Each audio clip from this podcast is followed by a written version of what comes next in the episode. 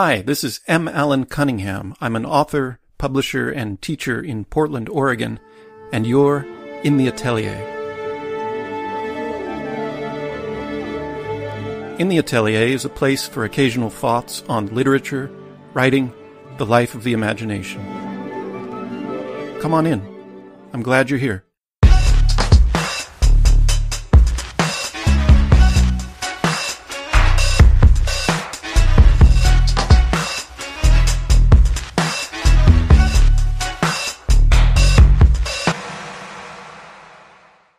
My name is Mark Cunningham. Uh, I'm the founder and publisher of Atelier 26 Books, a very small press. Um, thank you so much for having me today and providing me this opportunity to share my perspective as a publisher. Uh, I'm sorry I can't be with you all in real time, but I'll do my best to give you a sense of what um, Atelier 26 is all about and um, maybe how that reflects certain realities and aspirations within the small publishing world. Um, and maybe that will also, giving you a sense of what the press is about, will also allow me to touch on sort of where a small press like this fits in the larger ecosystem of the publishing marketplace. So, first, I thought I'd start with a few words about Atelier 26. So, Atelier 26 just passed its 11th year landmark, uh, 11 year birthday. I founded the press in November of 2011 and uh, published the first title in 2012. Um, since then, Atelier 26 has consistently published anywhere between zero and two titles per year. Um, there have been a few years in there where we haven't published any, and that's just a reality of a very small press. Um, right now, after 11, 12 years in existence, we have 13 titles in print altogether. So that gives you a sense of how um, small and slow is kind of the name of the game here. Um, some of our books have been honored by some distinguished literary awards, including the PEN Hemingway Award, uh, the PEN Bingham Prize from PEN America, um, the Balcones Fiction Prize down in Austin, Texas, and the Flann O'Brien Award for Innovative Fiction. The books have been honored by each of those award organizations. Not that doesn't necessarily mean they won the top prize, but they've been recognized by those organizations. Um, I'll tell you a bit that about how I went into this whole venture. From the beginning, my vision for this press revolved around a sort of unlikely question, and um, it's a pretty countercultural question, I think, and it's one that continues actually to inform everything that happens with Atelier 26. Um, that's including editorial decisions, uh, right up through how I determine the publication schedule, and then um, everything else, including things like um, finding funding, um, marketing our titles. So it was all about this one sort of unlikely question, this sort of countercultural question. And the question for me was how small and how focused can Atelier 26 be while also remaining sustainable? So you'll notice that it, the question was not initially, how big can I make this thing? Or how quickly can I grow it? Uh, and that's still not how I look at this. It's more about how small can I keep it? How focused can I keep it? How can I keep it alive at the right sort of um, pace so that it's uh, sustainable over time? Uh, so, some questions related to that sort of overarching question um, were and continue to be things like how mindfully and creatively and sensitively can Atelier 26 go about its business? That's really important for me as a way of thinking about uh, what the press is truly about. How can we best honor each author and their work, given the press's limited resources?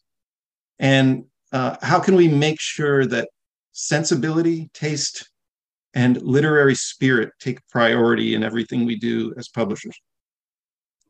So you'll see how those aren't necessarily the conventional questions. They might not be the questions you'd expect because they're not necessarily business minded questions, right? I think of them more as sort of arts and crafts minded questions. That's kind of how I approach this. So anyway, I wanted to start by sharing these ideas because I think it gives you a sense of the framework for the press. Uh, this is a press with very few material or monetary resources. Uh, but that's almost the point. Um, there's this relative absence of financing, absence of infrastructure. But that absence, I think, just might make it more possible to focus over a longer period of time on the more lasting stuff, the more important stuff, the heart and soul of what this is all about, the literature itself that we're hoping to bring into the world. So if that sounds a little paradoxical or, or maybe even nonsensical, um, well, I wouldn't argue otherwise, actually. Uh, so a very small press like this is a very weird thing, and and generally a person goes into it um, not out of some highly developed sort of business savvy or hunger for growth and profit, but from a humbler perspective, a more focused perspective. It's about the writing at hand in any given book project. It's about the particular author and their particular book. Uh, it's about the beauty of the book, uh, each book we publish, the beauty of that book, both in its writing and in its physical form as an object. We're focused generally on the beauty of the act of bringing something new into the world with every book. That's a real privilege. Um, and I take that seriously. And that's why I don't want to grow too fast. I want to focus on every single project. Um, one of my enduring inspirations in all of this is the Hogarth Press, uh, which some of you may have heard of established in 1917 by Virginia Woolf and her husband Leonard, um, the Hogarth Press. That was a press with humble origins that produced incredible literature that actually, that press sort of changed the course of modern literature in many ways. Um, and it was all about a commitment to making books beautiful inside and out. So I'm constantly looking to and inspired by the Hogarth Press. Okay, so that's enough sort of tone setting, probably. I want to get to your questions now. Um, so the first question is from Grace, who asks, what are the advantages of pursuing indie publishers over more mainstream publishers?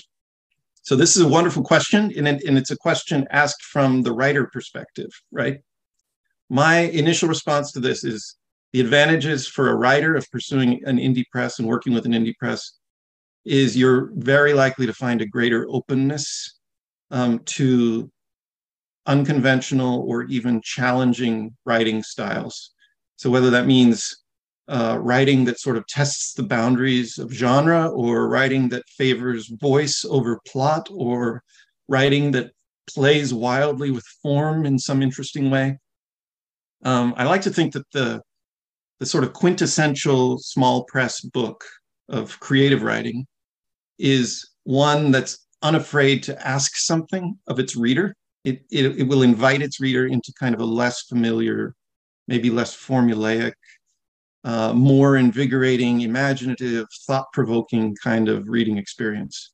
But to keep this in a writer's perspective, um, I do want to add that that greater level of sort of editorial openness with a small press does not mean that it's necessarily any easier to publish uh, with an independent press, uh, even the smallest of the small, like Atelier 26, uh, than it would be with any other press. In fact, it's just as difficult, and in some ways, actually more difficult to place your work as a writer with an independent publisher uh, than it is to place your work at a mainstream publisher, um, which might seem counterintuitive.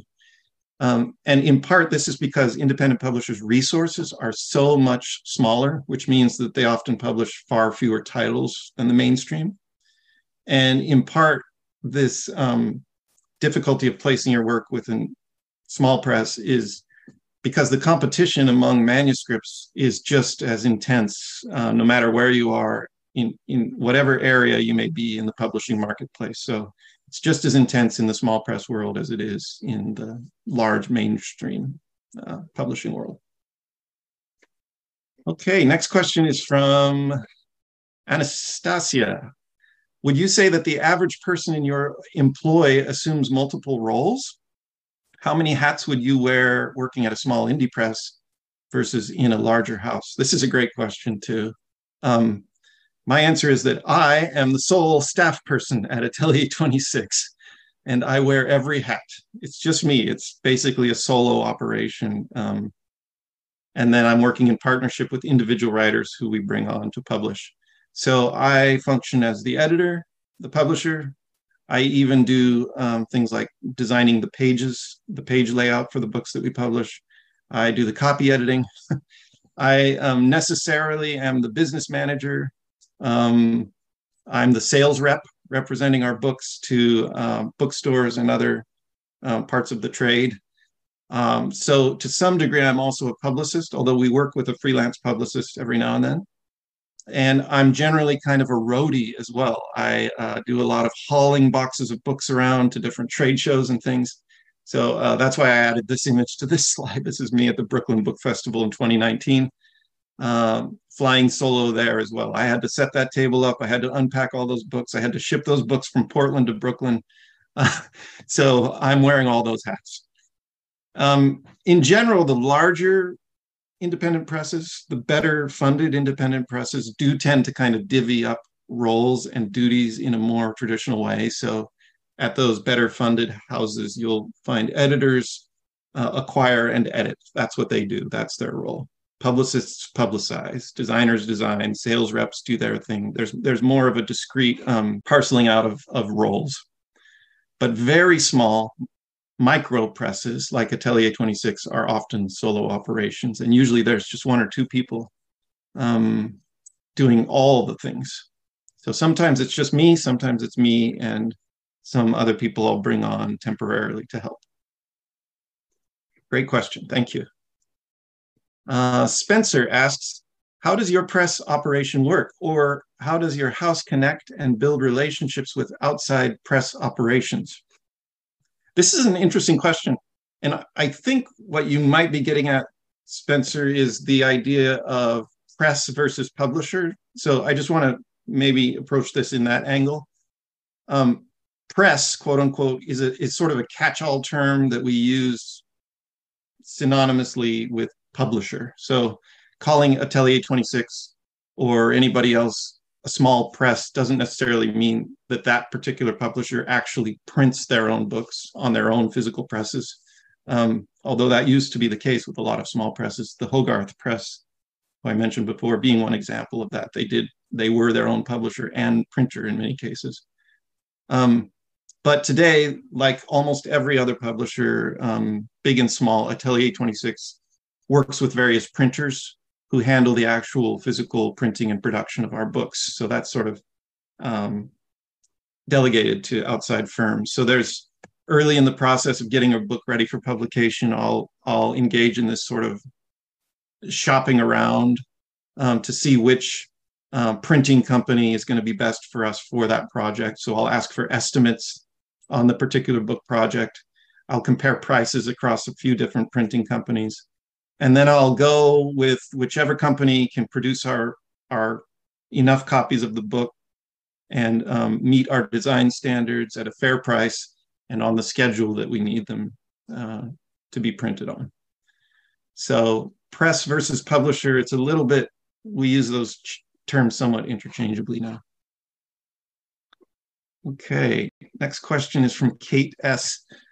Financially, how does a small press compare to a large one, whether in terms of employee salary or author advances? My answer here is that there's pretty much no comparison between a small press and a large press um, in terms of salary or advances. Um, a large New York publishing company, um, like one of the big four uh, publishers that's owned by a multinational media conglomerate. Um, a press like that and a press like Atelier 26, these aren't even in the same cosmos. Um, in some ways, we might occupy the same publishing marketplace in the largest sense, but really there are so many differences in sensibility and in business structure, and funding is one of the main differences. So, as I said already, Atelier 26 is a staff of one. That means that I don't make any money personally um, from whatever happens with the press. Um, salaries are non-existent when it comes to Atelier 26, and that's not uncommon with presses of this size, especially solo operations. So I don't get a salary. Nobody else gets a salary that I work with uh, at Atelier 26. although several people do contribute to the press from time to time. I work with a designer regularly to um, create our book covers, and um, I bring in a, a, good and trusted friend who helps me out as a publicist, and I pay both those people, but on sort of temporary bases. Um, and it's never very much. It's never as much as I wish I could pay them. So they're kind of doing piecework for the press, sort of off and on as needed. Um, I could add to this, though, that there are sort of uh, a few tiers in the small press world. So there's presses at this level that Atelier 26 occupies, which is just the very small level, or often called the micro press level. A couple other presses like this. There's a great press called Future Tense Books and another called Propeller Books, both of which also happen to be in Portland. And I would call both of those micro presses as well. They're all run by solo operators. They're all publishing anywhere between zero and a very small number of books per year. And each of those presses is mostly a labor of love founded by their, um, funded by their operators or by donations or grants or so on. So that's the very small micro press level. Then we have another tier, which is kind of the small level, which is slightly bigger than very small. And there you have a press like the press that published my most recent novel, actually, a, a newish publishing company called Regal House Publishing. Regal House, I would call a small press, a press that publishes a lot of titles, has a team of editors um, and copy editors and designers and so on, but they're unable to pay author advances. And then after the small tier, you might rise to maybe the medium size independent press. And here I'm thinking of publishing companies like Tin House Books or Two Dollar Radio, these sort of slightly high, higher profile small presses um, that tend to be pretty well funded from some private source or other and probably pays some small advances to their authors. And then at the largest end of the independent press world, you have sort of the established independent presses. And here I think of a place like uh, Graywolf Books or um, Coffee House Books or Melville House or um, the publisher of my first few novels, Unbridled Books. These are established houses um, that can generally pay um, more competitive advances. The graphic that I put on this slide relates to this question. It's a profit and loss table from the Hogarth Press. I, this is the kind of thing you do when you're a micro press publisher and you're in it for the love of it and for the art of it, you console yourself by looking at these dismal profit and loss sheets from other very small presses of the past that you admire. And I have here a yellow box around the years 1925 and 1926 at the Hogarth Press uh, because um, the Hogarth Press, in addition to publishing a number of other authors, they published most of Virginia Woolf's novels. Um, so Mrs. Dalloway, the great classic work of modernist literature, an incredible work. It has never gone out of print. It was originally published, self published by Virginia Woolf through her own publishing house, the Hogarth Press, in 1925. And if you look at their profit and loss for 1925 and 1926, it's instructive and consoling, I think. 1925, they have a net profit of 146. I think that's 146 pounds. Um, uh, a final profit of 73 pounds. So that net profit is cut in half by the end of the year. And then the following year, they've gone from a net profit of 146 pounds to 53 pounds. Um, so almost just a third of what they made the prior year, despite the fact that they had just produced one of the most timeless and beautiful works of modernist literature uh, in 1925. So this is just the reality of this level of publishing and um, the reality of kind of publishing for the love of it. Okay, next question is from Julia, who asks, as an indie publisher, what kinds of authors do you look for? How does this differ from larger publishers? Um, on our website, uh, when we were accepting submissions, we had an open submission period for a while. Um, I posted there a description of the kind of work we seek, so I'll just share that here. We uh, are looking for work that displays a sensitivity to the nuance, power, and infinite potential of language. Writing that demonstrates on every page the author's awareness of good craft, while being unafraid to depart from the conventions of the classroom and the status quo of the publishing industry. Writing that glimmers and surprises at both the level of its lines and in its larger vision. We look for work that will inspire multiple rereadings and generate conversation. And we long for imagery that is unforgettable in its expression, juxtapositions, and collisions. Sounds like a tall order, right? and this is one of the reasons we publish so few titles because um, I have to be very, very selective in what actually makes it into the pipeline and into uh, print, given the very limited funding and my limited bandwidth being one person running the press. But I just want to point out that the, these criteria, this is a very um, distinct and specific sensibility expressed in what I just read to you. Um, and this is quite different from uh, larger publishers to get to the second part of your question here. I would say that larger mainstream publishers generally um, uh, differ in that those mainstream publishers operate within an infrastructure that requires a literary a literary agent as a go-between between the writer and the publisher, and they will only accept agented work and the reason I mention that is that literary agents these days have pretty much zero incentive to represent the kind of work I just described that Atelier 26 is always hungry for.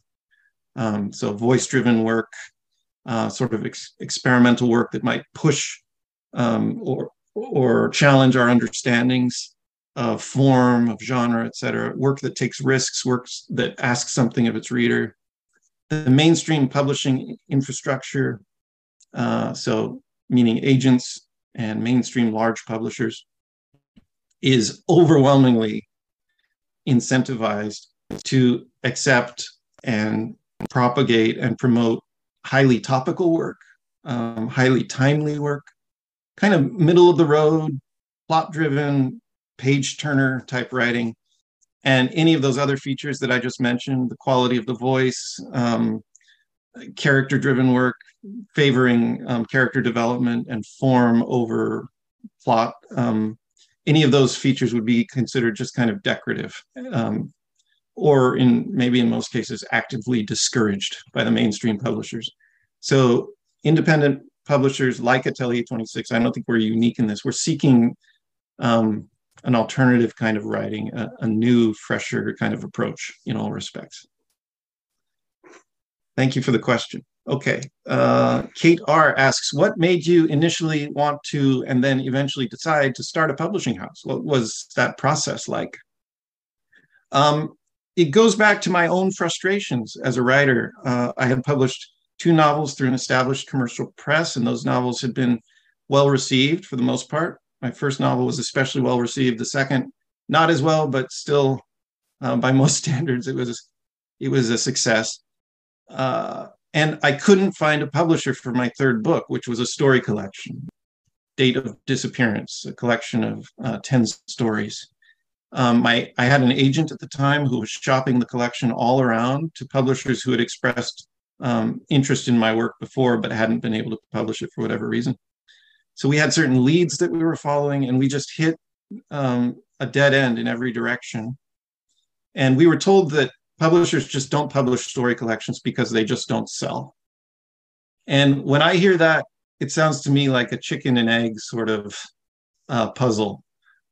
If you don't publish the collections in the first place, how could they ever have a chance to sell? Therefore, you can't really say that they don't sell if you never publish them, right? So it just seemed really silly to me. Maybe that was just an excuse publishers were making or, or a, a nice way of letting the writer down.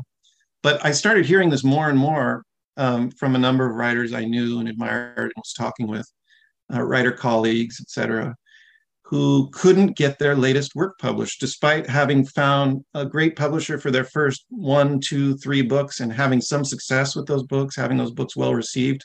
Came time for their new work to find a home, and they were basically orphaned or abandoned by their prior publishers and couldn't find a new home. So I was in that same boat. I learned that there were people all around me who were having the same um, challenges in the publishing marketplace. And I thought, what if we just tried to do this ourselves? Um, so I undertook, I challenged myself to to publish this story collection, this homeless story collection, on my own, and I used it as an opportunity to learn the whole publishing process, from how to register an ISBN number, how to design a book, um, so that the pages look the way they're supposed to look when, when the book is finally printed, how a book is laid out, uh, the whole self copy editing process. I did work with a freelance editor on this book who helped me in that way. Uh, worked with a designer to design a, a sort of deluxe um, book cover that had the French flaps. It was really beautiful. And this book was fully illustrated with 10 original illustrations from the artist who designed the cover. So we had glossy illustrations inserted for each of the 10 stories. It was a really fun process to put that together, and I learned a ton in doing that. But my ultimate aim was to teach myself how to publish with this first book, put the book into the world, and hopefully um, use it as a launching pad to establish this company where I could then reach out and help those other authors who were having trouble finding homes for their work. So that's what I did. I reached out first to an author I knew and admired greatly, Harriet Scott Chessman. She had published um, three other novels, all had been highly acclaimed critically, and um, two of them had achieved some pretty um, substantial commercial success. So um, we worked together, and I ended up publishing that, her fourth novel. It's a book called The Beauty of Ordinary Things. It's a beautiful book. Uh, so that's what uh, gave rise to the press originally. And that has remained part of the vision all along. I do continue to publish some of my own work through the press. Um, that's an important part of it for me in an obvious sort of creative fulfillment sense. But it's more than just my own creative fulfillment. I, I publish those books in order to keep the press afloat. And then um, in helping to sustain the press, it makes it possible for me to continue reaching out to other authors and bringing them in and trying to help get their work into the world as well. Uh, Kate L asks this question What are some mistakes to avoid when starting up an indie publishing house? This is a great question, things not to do. So don't assume you need to take out a loan, like to start a conventional kind of business. Um, I would definitely discourage anybody from putting themselves into financial debt to start a publishing house. It's not necessary, first of all, because there are so many ways to produce and publish books now that shouldn't cost it shouldn't cost hardly anything up front. So don't do that. Don't assume you have to pay for every single thing that is necessary to get a press off the ground. So here I'm talking about like working with uh, book designers or working with freelance copy editors or working with a freelance publicist when you're starting out, it's perfectly legitimate and actually can be a great community building exercise to reach out to the creative people around you um, and sort of trade time and skills with those creative friends and acquaintances. So um, this was part of my arrangement early on with the person who designs all our book covers, um, Nathan Shields, a really talented artist. We kind of traded some uh, create creative skills in various ways. I helped him with a few of his projects, and then he came in and helped me with a few of the early projects for Atelier 26. So there wasn't a great deal of upfront expense uh, in any respect getting the press off the ground. We did have a fundraiser that helped, a sort of crowdfunder campaign. Um, I would say also don't pretend to be uh, a bigger press than you are. I would say a major part of starting up an indie publishing house is kind of embracing your smallness and making the most of it um, making it a part of your kind of brand in the world. Embrace your own weirdness as a press. That's the point of being a small press. Small is beautiful. Small is good. Small is an alternative, right? So I would say stick to your values and tastes and remember why you wanted to be small in the first place. And as a follow through to that, I would just add one little caveat that might be a little unexpected, which is don't rely too much on selling books through bookstores, through the conventional channels. Part of me um, winces to have to say that because I love our independent booksellers. Um, but the infrastructure of bookstore sales can be problematic, especially for a very small press. Um, for one thing, you're expected to accept returns from bookstores at any time. And then, secondly, it's just a pretty rare thing that you will be able to place a book in a bookstore and that book will be um, espoused in a really passionate way by someone who's going to advocate for it in the bookstore and hand sell it to everyone they see. That just doesn't happen very much. It's just really rare, especially with small press books. So there are other avenues to pursue in trying to get the books to readers, like um, setting up a table at a, a, book fair or at a trade show or um, selling through your website or uh, social media. There are a number of other ways to sell directly to readers until you kind of get your footing as a small publisher, and then you can start thinking about reaching out to bookstores. Uh, I wouldn't start at bookstores though. All right, next question is After establishing your small press, how did you build credibility within the publishing community and attract talented writers or pieces that have won prestigious awards? Maddie is asking. Thank you, Maddie.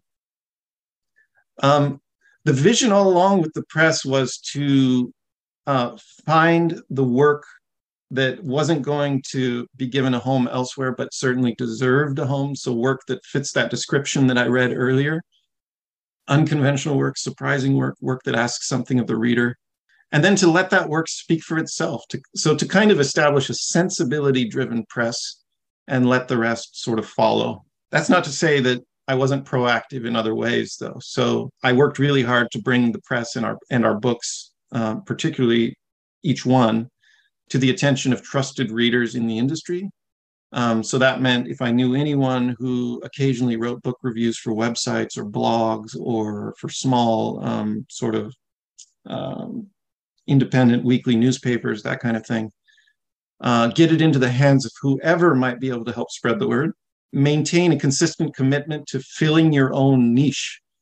Only you, your press can do what it was set up to do. So embrace that. Again, the idea of embracing the, the, the beautiful of the small um, submitting the books for any kind of award that it's not too expensive to submit them for. Any kind of possible award attention can um, go a long way in getting the uh, raising the profile of a book. And then maybe the most foundational thing is in spreading the word about any particular title or any particular author's work, start locally, focus on the local, then only after a while, once you've built up that local kind of excitement about the book, then spread out to the regional level. And then you can start spreading out more territorially. So, as Atelier 26 has grown and published more authors over the years, our territory has sort of naturally expanded because we have authors in Florida, we have authors in Maine, we have authors in, we had an author in Arkansas for a while, author in Chicago, author in Iowa. And once you start um, sort of establishing relationships in different geographical areas, that really helps raise the profile of the press, which then it follows that uh, work finds its way to you. Also, just having a presence at book fairs and trade shows, again, is, is a good part of raising that profile. All right, next question is from Emmeline. What are some of the ways your press gets its books on shelves at local bookstores? How is your process different from what one of the big five publishers might do? Um, so I spoke to this a little bit in a in a prior question a minute ago, um, discouraging going to bookstores right away when starting a press. That said, bookstores have been a significant part of some of the um, really positive developments with some of our books. So here you see one of our most successful, most popular titles, Margaret Malone's story collection, People Like You, which was a finalist for the PEN Hemingway Award um, a few years after that finalist notice, it was also selected by Powell's Books here in Portland, which is one of the world's biggest bookstores, uh, on a list of 25 books to read before you die. And they brought a whole bunch of books into the stores and displayed them um, really prominently with this beautiful little write up from one of the booksellers. That came about through um, building up sort of years of relationships with key booksellers at key stores. And that happened just very gradually over time. It's not something that can be forced. It just it just sort of happens. The more books you put into the world, the more authors you have setting up events at various bookstores, etc. So I do love independent bookstores, but I will say they're just trying to survive. And that often means they're unable to do very much for small presses, especially at this small, small level um, getting the book into bookstores, one thing I did at a certain point with the press, at about the seven year mark, I guess, I signed up with a large book distributor, uh, the second largest independent book distributor in the United States, and maintained that rela- relationship for a few years. They did get the books into stores to some degree. Um, but what I found ultimately that was that that kind of infrastructure wasn't a good fit for what we do at Atelier 26 there's a lot of waste built into the publishing marketplace. Waste of time waste of expense waste of other resources. And that that is true in the distribution infrastructure as well. And atelier 26 cannot afford to waste anything. So we found that that was kind of ultimately detrimental to what we wanted to do. So we've now moved away from that distributor which means our books won't be in bookstores as much um, but I think that's okay. There are other avenues, as I mentioned earlier. Um, how is how does our process of getting into stores differ from the big publishers? The big publishers just have so much more money to fund sales reps who go into the stores and represent their books to the book's main to the bookstore's main buyers. They also can pay huge amounts of money for what are called co-op displays, where they basically rent a table at the very front of a bookstore, the most prominent place, and because they paid the bookstore extra, they get that display space. That's how it works. That's sort of the dirty secret of how um, promotion works through a number of bookstores. Okay, how do you balance uh, writing and publishing both personally and professionally? This is our final question from Annabelle. This is a terrific question too. How do you balance writing and publishing? Um, my answer to this is just intermittently. Um, it's a constant sort of seesaw. Um, something is always taking backseat to something else. So sometimes my publishing is taking a backseat to my personal writing, and sometimes vice versa. But hopefully that's only temporarily. And for the most case, across the 12, 13 years of Atelier 26 existence, that has been the case. It's always just been temporary. Um, the times when my personal writing has taken a backseat. But then again, sometimes my writing and my publishing are the same thing. As I mentioned, I do publish my own books through the press uh, in the spirit of Virginia Woolf. I can publish my books precisely to my own editorial standards, my own design standards. They're going to look exactly the way I want them to look. They're going to be edited exactly the way I want them to be edited. Um, but again, in doing that, ideally, my my hope ideally is that those books of mine can help keep the press afloat so that I can continue to reach out to other writers and provide them um, material encouragement um, through uh, helping them get their book into print, giving their work a public airing. Um, so it's a, it's a constant seesaw, constant kind of tug of war, but it all works out. All right. Thank you all again for the opportunity to share my perspective. Um, I hope this provided you something new to think about, uh, sort of new angle on things, maybe something that hadn't occurred to you in um, in your explorations of the independent publishing world so far. Uh, and I wish you all the best, all of you, in your reading, and your writing, and your studies. Okay. So thank you again, and take care.